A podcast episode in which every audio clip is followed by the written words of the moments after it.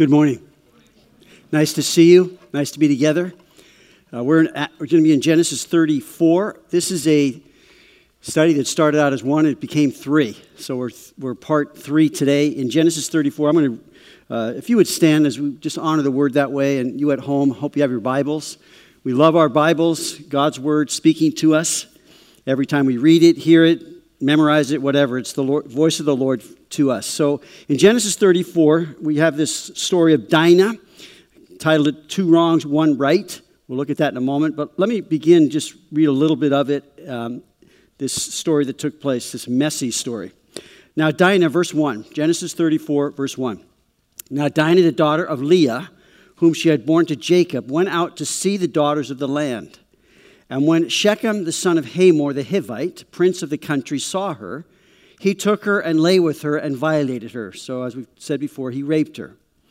Verse 7 And the sons of Jacob came in from the field when they heard it, and the men were grieved and very angry because he had done a disgraceful thing in Israel by lying with Jacob's daughter, a thing which ought not to be done. Then, verse 25.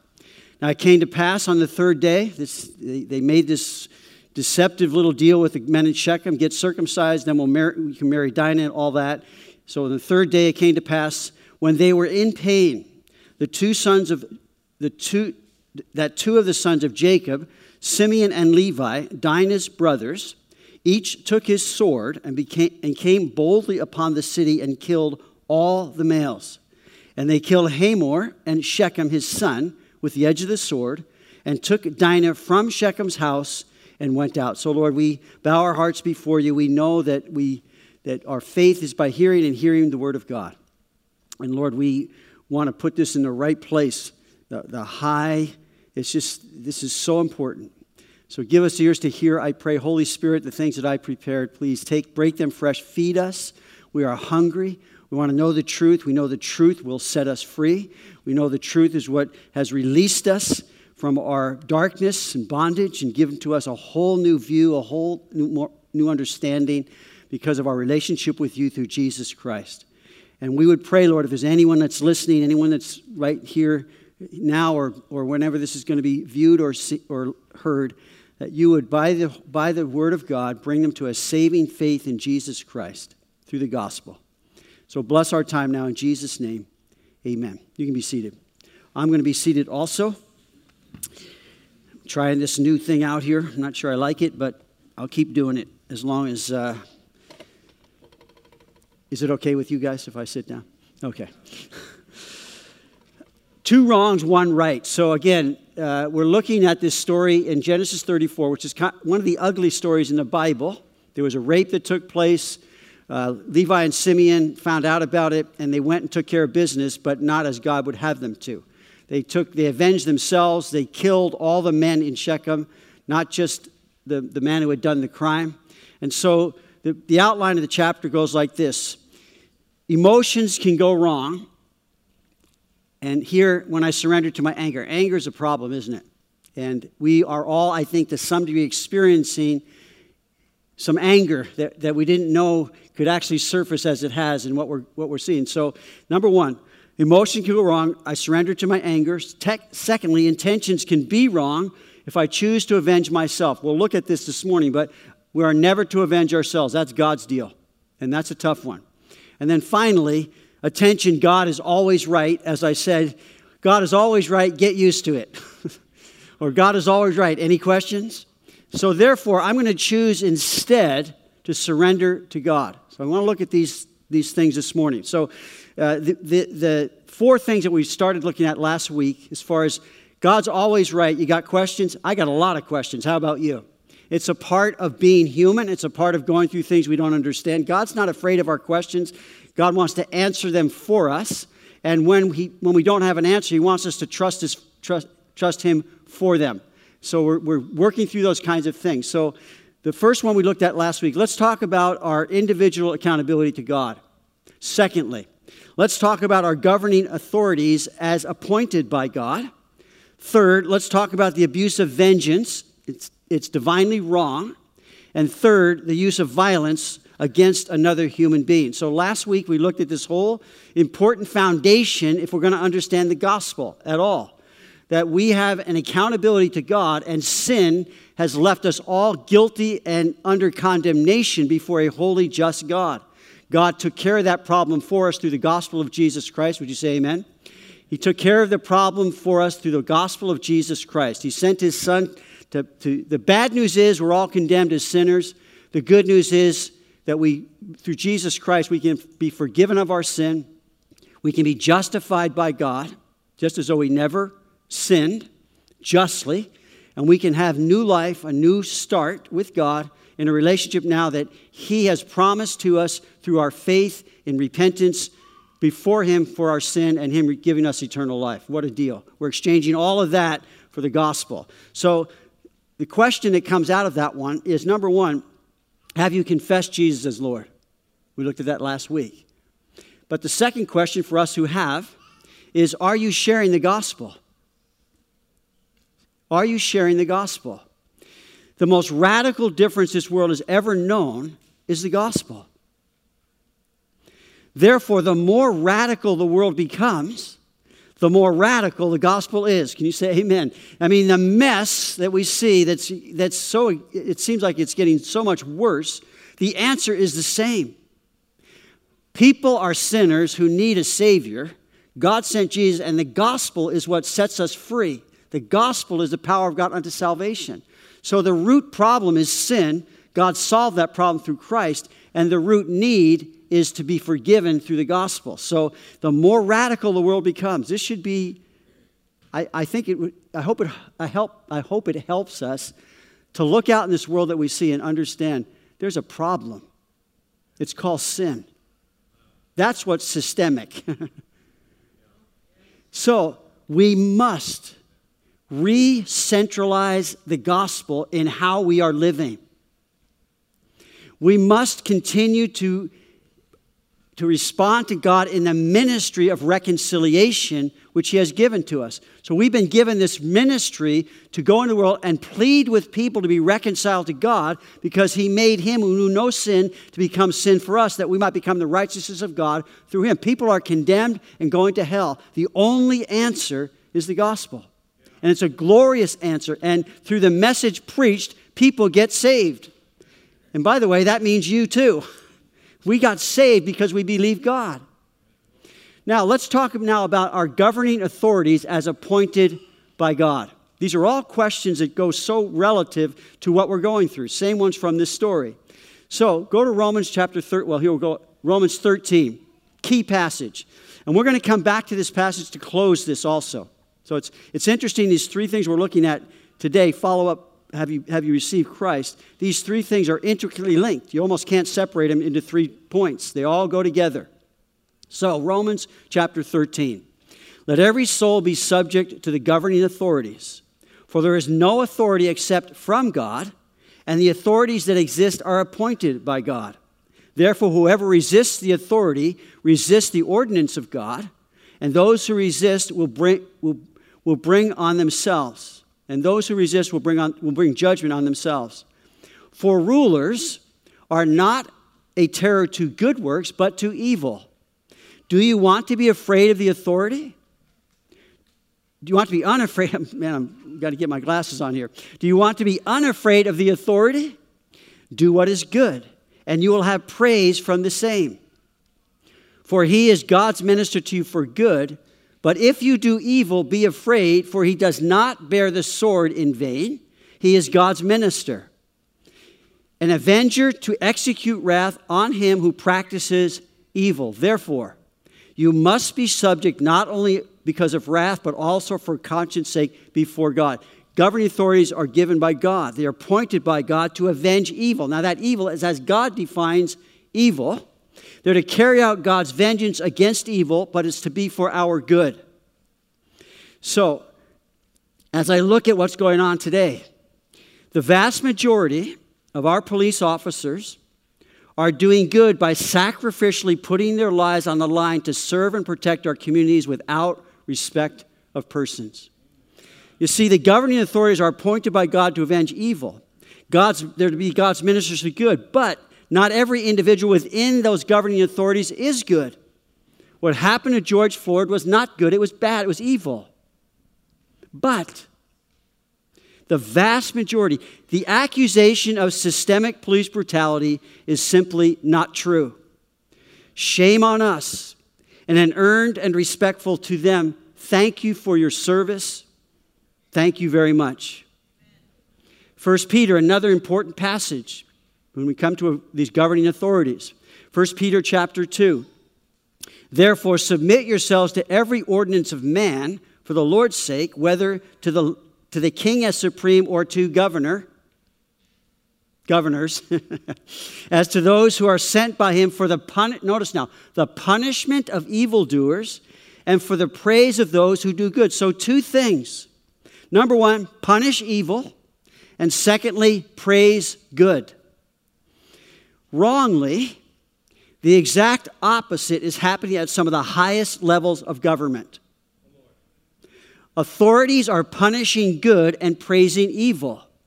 This is a great difficulty. So, what are we to do? All authority, law, and order come from God. Lawlessness and anarchy are evil. They are rooted in sin and rebellion against God. They are instigated and powered by demonic forces in rebellion against God. So 1 Samuel chapter 15, important. King Saul has not obeyed God as the king. This is not a one time. He had been consistently resisting God, doing what he wanted to do. I'm the guy in charge. So he, this final time, he disobeyed God. Samuel the prophet said, Has the Lord as great delight in burnt offerings and sacrifices as in obeying the voice of the Lord?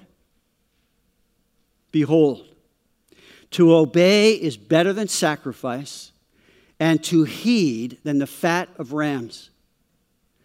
For rebellion is as the sin of witchcraft, and stubbornness is iniquity and idolatry. Because you have rejected the word of the Lord, he also has rejected you from being king. Note that. In his disobedience, Samuel said, It's like witchcraft. It's demonic. It started in the demonic realm at the fall, before the fall. So here's the deal the Godhead, that is Father, Son, Holy Spirit, is the supreme court, judge, and jury. The U.S. Supreme Court has handed down decisions that criminalize living according to God's law and, and it's aligning convictions by legalizing what God calls wrong and evil. This is a difficulty. So listen very carefully, please. I do not condemn you for the choices you are making in how you live your life. I don't have to. You are already condemned because of sin. The whole world and all the world is guilty before God and without excuse. That's our condition coming into this world. So I do not condemn you. I have plenty of my own sin to repent of. However, if I really believe that God is the final authority, judge, and jury, if I really believe that you will be judged by God, if I really believe that whatever group you choose to identify with, not one person in that group can save you from your sin. If I really believe that sin is sin as God declares it and not how you decide it, if I really believe that the only advocate is the one who loves you so incredibly that he willingly surrendered himself to the most grotesque injustice this world has or ever will know. When the pure, spotless Son of God died on a cross for your sin because he loves you. He was crucified so that you can be forgiven of all your sin justly by God, pardoned and set free. I believe that with all my heart because I knew my need. If I really believe that the only sin that will be not be forgiven is the sin of rejecting the gospel, rejecting Jesus Christ. if I really believe, and I do, all these truths, then the most hateful thing I could do is not plead with you in loving urgency to acknowledge your great need to be reconciled to God through the only one who can reconcile you, has already through the cross. It's the gospel of Jesus Christ. Believers, brothers, are you sharing the gospel? Jesus will stand for you, but you must confess him. You must ask him. It's a relationship, and you must desire that relationship. You must also understand that God has, has declared there's only one way, and He provided it, which in my mind is so glorious. It's very simple. There's not four or five ways. You don't have to try and discover it. You don't have to go to heaven and try and find it out. Come to earth. No, you just look at the gospel and you believe the gospel because that's what God said, and He's the authority, final and done. It's not complicated, but you must confess your need. And you must ask Him to save your soul from judgment and hell. And listen, He will. Whosoever shall call upon the name of the Lord will be saved. Saved from what? Sin and its consequences of death and final judgment in the second death. Jesus said in Matthew chapter 10, Whoever confesses me before men, him I, I will also confess before my Father who is in heaven. I want to say something to you. What I'm reading is God's word. This is what God says. This is what Jesus said. Not my authority, it's God's word. But whoever denies me before men, him I will also deny before my Father who is in heaven. Again, John chapter 3 He who believes in the Son has everlasting life. And he who does not believe the Son shall not see life, but the wrath of God abides on him. John 8 24, therefore I said to you that you will die in your sins. If you do not believe that I am He, you will die in your sins. The only sin that will keep you from being saved and forgiven and reconciled to God is rejecting God's provision through Jesus Christ. That's why Jesus said, I am the way, the truth, life. No one comes to the Father except by me. There's only one door. The simplicity of the gospel is the power of the gospel unto salvation. We're not going to be up there going, man, did you see why God saved me? Not happening. We're going to see the Lamb as though it was slain. We're going to stand before Him and say, Glory to God, who has redeemed us from every tribe and tongue and people and nation, and we shall be kings and priests to our God. I'm getting off here. I want to be careful. First John, this is the testimony that God has given us eternal life. And this life is in his Son. He who has the Son has life. He who does not have the Son of God does not have life. So, what are we to do? All authority, law, and order come from God. The Bible, God's authoritative word, declares what sin is. We looked at that last week. The Bible, God's authoritative word, declares a saved life is a changed life. Can you say amen to that? The Bible is clear. You cannot say you know God and continue to live in sin. You can't continue, you, you can't continue to carry on in known sinful behavior and lifestyles. These are mutually exclusive. A saved life is a changed life, or maybe the word better is a transformed life. I'm not saying that a saved life is a sinless life or that a saved life is a perfect life. I'm saying to you, a saved life is a forgiven life, and a sanctified life. 1 Corinthians chapter 6 Do you not know the unrighteous will not inherit the kingdom of God? Do not be deceived, neither fornicators, nor idolaters, nor adulterers, nor homosexuals, nor sodomites, nor thieves, nor covetous, nor drunkards. by the way, may I remind you, this is God's word, not mine. Nor extortioners will inherit the kingdom of God. And such were some of you. But You were washed. You were sanctified. You were justified in the name of the Lord Jesus Christ and by the Spirit of our God. And we say, Amen. What I am saying is that a saved life is a new life, alive by the Spirit of God, has been set free from the law of sin and death. Sin no longer has dominion over me. Sin no longer rules my life. I'm no longer a slave to sin and its corrupting power in and over my life. And I say, Praise be to Jesus. Jesus said, Most assuredly I say to you, whoever commits sin is a slave of sin. And a slave does not abide in the house forever, but a son abides forever. Therefore, if the son makes you free, you shall be free indeed. We're all slaves to sin. We need a savior. Free from the penalty of sin, past. Free from the power of sin, present. Sin free from the, from the very the, the presence of sin, future. I can't wait for the kingdom. One more. 1 John chapter 3. Whoever commits sin also commits lawlessness, and sin is lawlessness. And you know that he was manifest to take away our sins, and in him there is no sin. Whoever abides in him does not sin. Whoever sins has neither seen him nor known little children. Let no one deceive you. He who practices righteousness is righteous just as he is righteous. He who sins is of the devil. Wow, that's pretty harsh. For the devil has sinned from the beginning. For this purpose, the Son of God was manifest that he might destroy the works of the devil. Whoever has been born of God does not sin, for his seed remains in him, and he cannot sin because he has been born of God. A saved life is a changed life.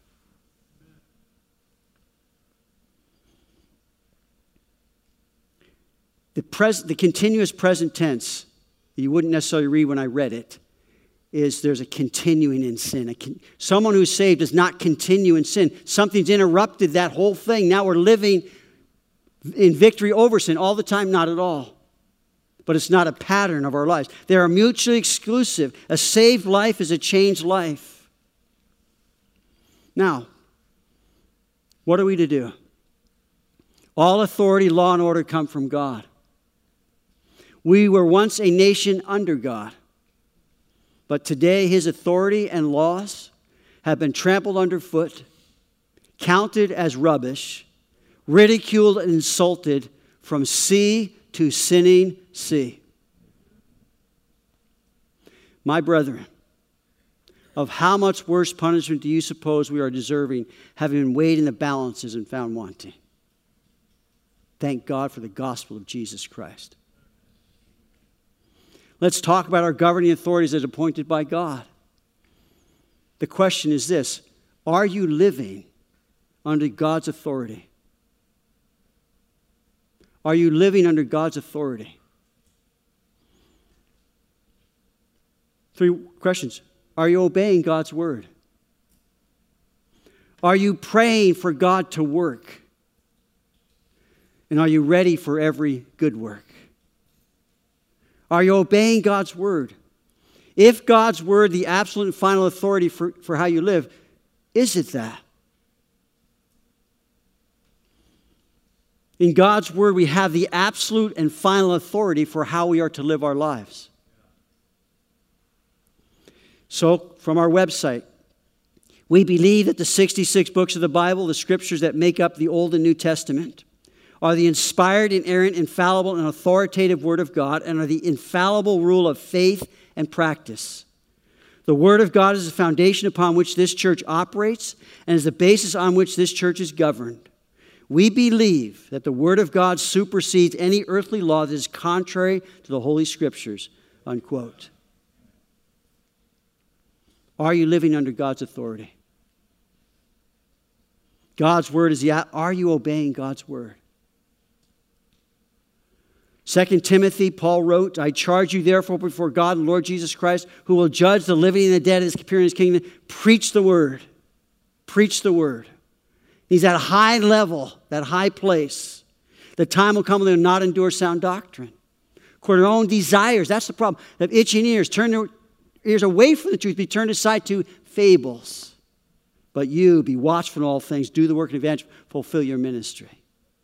Hebrews, let us therefore be diligent to, to enter that rest, lest anyone fall short, fall according to the same example of disobedience for the word of God.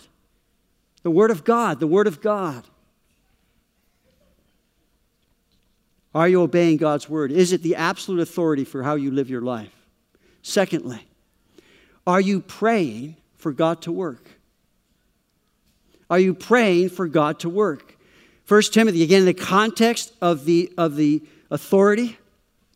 1 Timothy chapter 2, therefore I exhort first of all at supplications, prayers, intercessions, and giving of thanks made for all men, notice for kings and all who are in authority, that we may lead a quiet and peaceable life in all godliness and reverence, for this is good and acceptable in the sight of God our Savior, who desires all men to be saved, to come to knowledge truth, for there's one God, one mediator between God and men, the man Christ Jesus. My prayer is God, mend our every flaw God, confirm our souls in self control. God, restore our liberty in law. God, shed thy grace on our nation once again. Are you praying for God to work? The final, are you ready for every good work? It's not complicated. Are you obeying God's word? Are you praying for God to work? And then, are you ready for every good work? Are you prepared for every good work? Are you zealous for good works? That's what we're told in the Bible. In Titus chapter 3, remind them to be subject to rulers and authorities, to obey, to be ready for every good work, to speak evil of no one, to be peaceable, gentle, showing all humility to all men. Wow, that is hard today sometimes, is it not? Verse 8 this is a faithful saying. These things I want you to affirm constantly that those who have believed in God should be careful to maintain good works. These things are good and profitable to men. Peter says, therefore, submit yourselves to every ordinance of God for the Lord's sake, whether to kings as supreme or to governors. Verse 15, for this is the will of God that by doing good you may put to silence the ignorance of foolish men. 2 Timothy 3.16, all scripture is given by inspiration of God Paul, for doctrine, for reproof, for correction, for instruction in righteous what? That the man of God may be complete, thoroughly equipped for what? Every good work. Load up the word and load up the work. And there's a ton of other scriptures that I, I was blessed by as I look at good works all through the scriptures. So now let's talk about vengeance being divinely wrong. Romans chapter 12 is a key chapter. Romans 12 here in verse 17, it says, Repay no one evil for evil. Really, that's a bummer. Have regard for good things in the sight of all men. Boy, when, when evil's being done, it's hard to you know, have that in sight. If it's possible, I love that. I'm glad that's there. if it's possible, as much as depends on you, live peaceably with all men. Beloved, do not avenge yourselves. There it is but rather give place to wrath, for it is written, Vengeance is mine, I will repay. Literally, I will avenge, says the Lord. Verse 20, therefore, if your enemy is hungry, feed him. Oh, really? if he's thirsty, give him a drink. Really? For in so doing, you will heap coals on the fire. He won't know what to do with it. It's going to bother him. Do not be overcome by evil. There's a little kid song. But overcome evil with good. Uh, may I remind you, this is God's word. Let's talk about the abuse of vengeance being divinely warned, uh, be, be divinely wrong. So, understanding vindication, justice, vengeance, and revenge. Vindication is to be proved right. Jesus is going to be completely 100% vindicated, though crucified as a common criminal. Justice is giving people their due, whether reward or punishment. Vengeance is punishment equal to the crime. Therefore, revenge, the person who injured is himself injured. Revenge. So the person who inflicted the pain is punished. In the Bible, I'm never allowed to be my own avenger. Why is that? Because for me to take vengeance is evil because it's not going to be equal to the crime. I want to take two eyes because you took my one. And that's, what, that's why we're not to avenge ourselves. No one likes a tie. We want to win.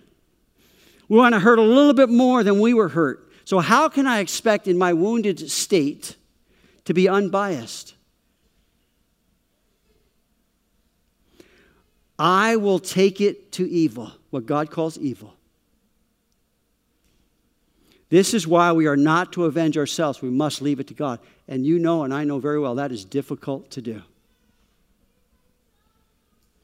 Psalm 94 says this O Lord God, to whom vengeance belongs, O God, to whom vengeance belongs, shine forth. Rise up, O judge of the earth. Render punishment to the proud. Long, Lord, how long will the wicked, how long will the wicked triumph. And how many times have you said that? How long, O Lord, how long? Let me say in the Bible, for 60 times that little, how long, O Lord, how long, O Lord? 52 in the Old Testament. In the New Testament is Jesus saying, How long shall I bear with you, the unbelieving disciples? How long, O disciples, how long? In the Old Testament, how long, O Lord? And prophets Jeremiah, Habakkuk, Isaiah, Zechariah all said, How long, O Lord? How long, O Lord? And it's the cry of our hearts in the midst of wrong and unjust, all these things, particularly when it's done against us. The final time in the Bible is found in the book of Revelation. In Revelation chapter 6, when he opened the fifth seal, I saw under the altar the souls of those who had been slain for the word of God and for the testimony which they held. And they cried with a loud voice, saying, How long, O Lord, holy and true, until you judge and avenge our blood on those who dwell in the earth. How, Lord, how long till you get back?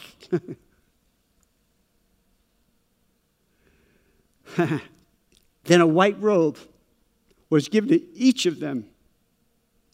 And it was said to them, Rest a little while longer until the number of their fellow servants and their brethren who would be killed as they were was completed.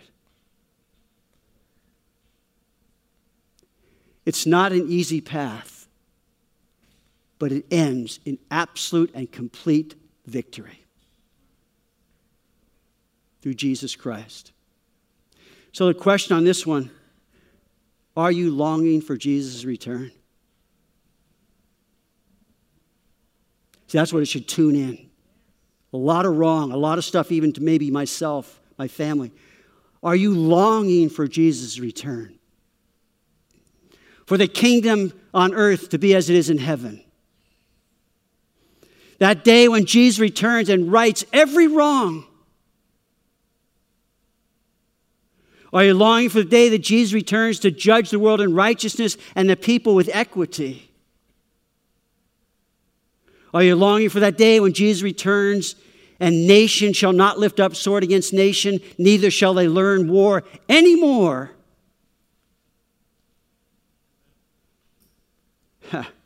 Are you longing for that day when the earth will be filled with the knowledge of the, of the glory of the Lord as the waters cover the sea? How long, O Lord, how long? Rest a little while longer until the number's complete, until I finish the work that I'm doing. And on that day, we will be robed in white robes. We'll be walking with Him in absolute and complete presence from the presence of sin itself to, to worship our Savior alone Himself. Final one. Let's talk about the use of violence against another human being. Again, all these things, just like, are we seeing this in, in real time? Greater New York Black Lives Matters President Hawk Newsom said, quote, if this country doesn't give us what we want, then we will burn down the system and replace it, unquote. Uh, Martin Luther King wrote this, or said this. It was in a speech, The Quest for Peace and Justice. He said, quote, violence is a way of achieve, as a way of achieving racial justice is both impractical and immoral. Violence never brings permanent peace. It solves no social problem. It merely creates new and more complicated ones. Violence is impractical because it is a descending spiral ending in destruction for all. It is immoral because it seeks to humiliate the opponent rather than win his understanding. It seeks to annihilate rather than convert. Violence is immoral because it thrives on hatred rather than love. It destroys community and makes brotherhood impossible. It leaves society in a monologue rather than dialogue. Violence ends up defeating itself. It creates bitterness in the survivors and brutality in the destroyers, unquote. He was assassinated on June 6, 1968, in a ballroom. John, uh, Senator Robert Kennedy, this is what he wrote, quote, what has violence ever accomplished? No wrongs have ever been righted by riots and civil disorders. A sniper is only a coward, not a hero. And an uncontrolled or uncontrollable mob is only the voice of madness, not the voice of people. Unquote. Senator Robert Kennedy was assassinated two months later in a ballroom in Los Angeles. Actually, King was on a, a hotel balcony in Memphis, Tennessee to see violence used against any human being should be a very disturbing thing. And there is hope if this is still repulsive to our most basic instincts. There's hope. There is something terribly wrong when violence against another human being is encouraged and applauded, applauded as being good, even as, quote, a right I get to exercise. The violence we are seeing on, on our streets is disturbing, but it is nothing or very little when compared to the violence that is done in secret, hidden so as not to be seen.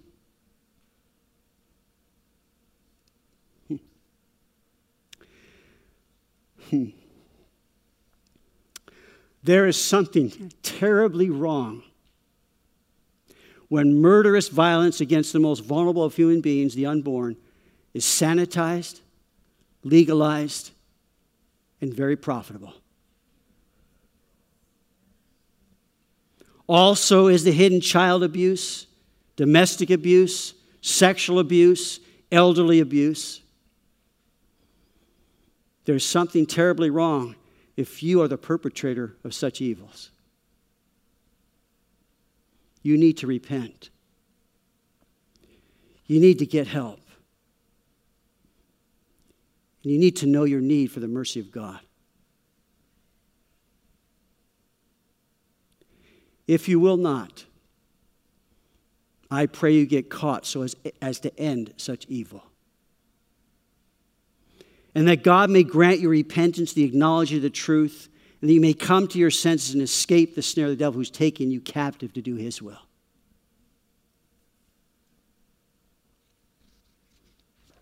Those are tough things. The use of violence against another human being, the question is are you loving your neighbor? Am I loving my neighbor? We come back now to Romans to close. Let every subject soul be subject to the governing authorities, for there is no authority except from God, and the authorities that exist are appointed by God. Now, same chapter, Romans 13, verse 8. Owe no one anything, talking about taxes, customs, respect, and honor, except to what? Love one another. For he who loves another has fulfilled law. We have a debt in the sense that God has so loved us. And what he's saying is, I want you now to love people, to love one another. You'll have an inexhaustible resource because you'll have my love with which to love others. For he who loves another has fulfilled the law. For the commandments, you shall not commit adultery. You shall not murder. You shall not steal. You shall not bear false witness. You shall not covet. And if there's any other commandment are all summed up in this saying, namely, you shall love your neighbor as yourself. Love does no harm to a neighbor. in the context of violence, vengeance. Love does no harm to a neighbor. Therefore, love is the fulfillment of the law. He continues, verse 11. And do this knowing the time that now it is high time to wake out of our sleep, for our, now our salvation nearer than when we first believed. Brothers and sisters in the Lord, you who are saved, let us give ourselves to love. Whatever time we might have left. Therefore, let us cast off the works of the night is far spent, verse 12. The day is at hand. Therefore, let us cast off the works of darkness. Let us put on the armor of light. Let us walk properly as in the day, not in revelry and drunkenness, not in lewdness and lust, not in strife and envy, but put on the Lord Jesus Christ and make no provision for the flesh to fulfill its lusts. The ugly Bible story raises questions. This one. It's interesting, our current problems raise the same. So I leave you with the five questions Have you confessed Jesus as Lord? That's the beginning of a tremendous journey. And then are you sharing the gospel? Are you living under God's authority in your life? Are you obeying God's word? Are you praying for God to work? Are you ready for every good work? Are you longing for Jesus' return? Amen is amen. Finally, until he comes, are you loving your neighbor as yourself? Two wrongs, one right. God help us. Let me pray. Lord, we thank you again for your word this morning. I have been so challenged, so convicted, and yet so encouraged, knowing that it's you who works in me. And Lord, we, we would want to personalize that. It's you who works in us to will and to do of what pleases you. And so, Lord, my prayer, would you stand with me as we stand before the Lord? Lord, our prayer is that you'd hear our hearts cry to put into practice the things that we're hearing in your word. Knowing that your word is the authoritative rule by which we are to live. Knowing, Lord, that as we seek to obey you, you always back it up with the power of your Holy Spirit as believers to do the things that we're called to do, to yield ourselves as instruments of righteousness unto holiness, to, Lord, resist temptation, flee the devil, flee these other things. And Lord, many times you're calling us to do the exact opposite of how we feel. So I pray and ask, Lord, in Jesus' name, that you would help us to bring our faith to the place that's leading our feelings. That by this we overcome him, our faith in you. We love you, Lord. We bow before you. We thank you for your word. We thank you for what you've accomplished for us. We thank you that you've gone before us and thus you lead us in victory. And Lord, we stand before you praying for our nation, asking, Lord, to be merciful to us as a nation. Asking Lord, to upright your church and upright us and wake us up, Lord. Please as we've come to you, wash us, cleanse us, and then, Lord, I pray and ask in Jesus' name that we would march out of here fully equipped for every good work, zealous for good works. That we would be your feet, your hands, your voice, your eyes, your ears, your disciples. Lord Jesus, that's our prayer. And as we close in this song, we offer it to you. In Jesus' name, amen.